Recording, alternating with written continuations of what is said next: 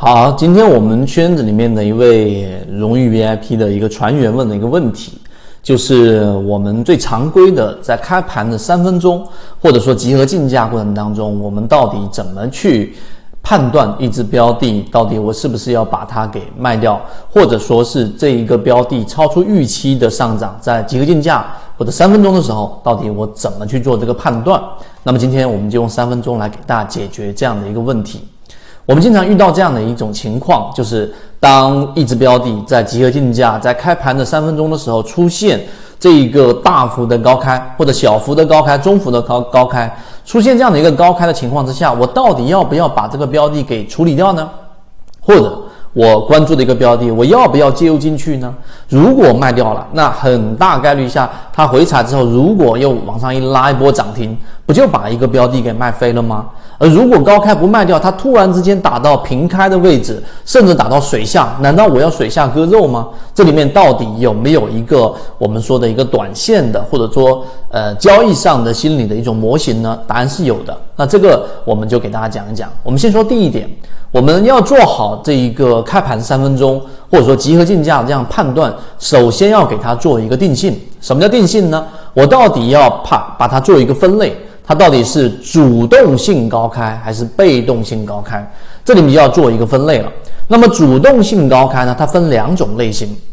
第一种是由于你知道我们 A 股市场跟外围市场是有一定的联动性的，那么是受到外围市场的利好然后影响的这一种高开。那么这种高开呢，它是有这个刺激的。那么第二个角度呢，就是我们所说的，因为情绪影响嘛，大部分的标的高开之后，第二种情况是因为你的这种主动性高开是有这样的一个我们说的题材支持的。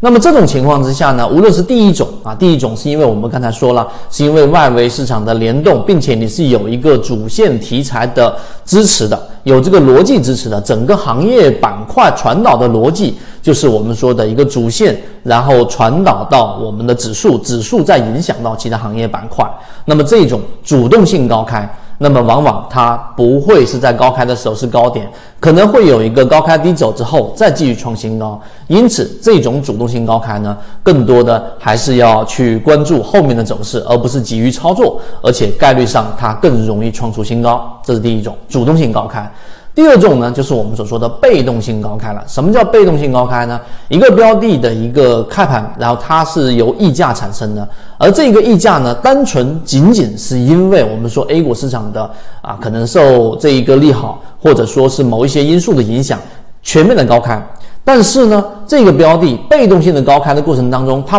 并没有刚才我们说的主线题材的影响。它并没有一个主线题材的支撑，因此这个高开就叫做被动型高开。被动型高开的特点呢，它会有一个还债的过程。什么叫还债？就是它这一波高开可能三个点或者五个点，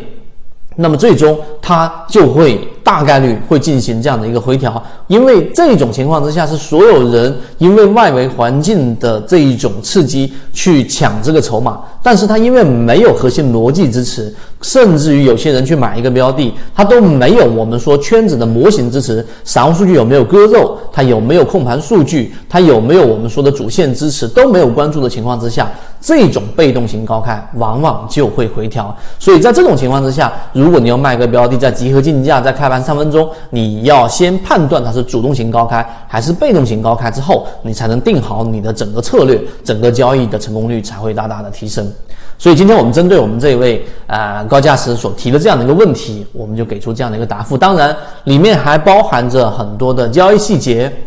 以及我们的自选鱼池当中，到底怎么样去利用开盘的这三分钟和集合竞价来判断它的强与弱呢？那我们在我们的进化岛会整理出来一个文字版，那大家可以先听这个视频，如果有所启发，想要去完善这个模块和这一小块的能力，可以找到管理员老师。好，今天我就讲这么多，和你一起终身进化。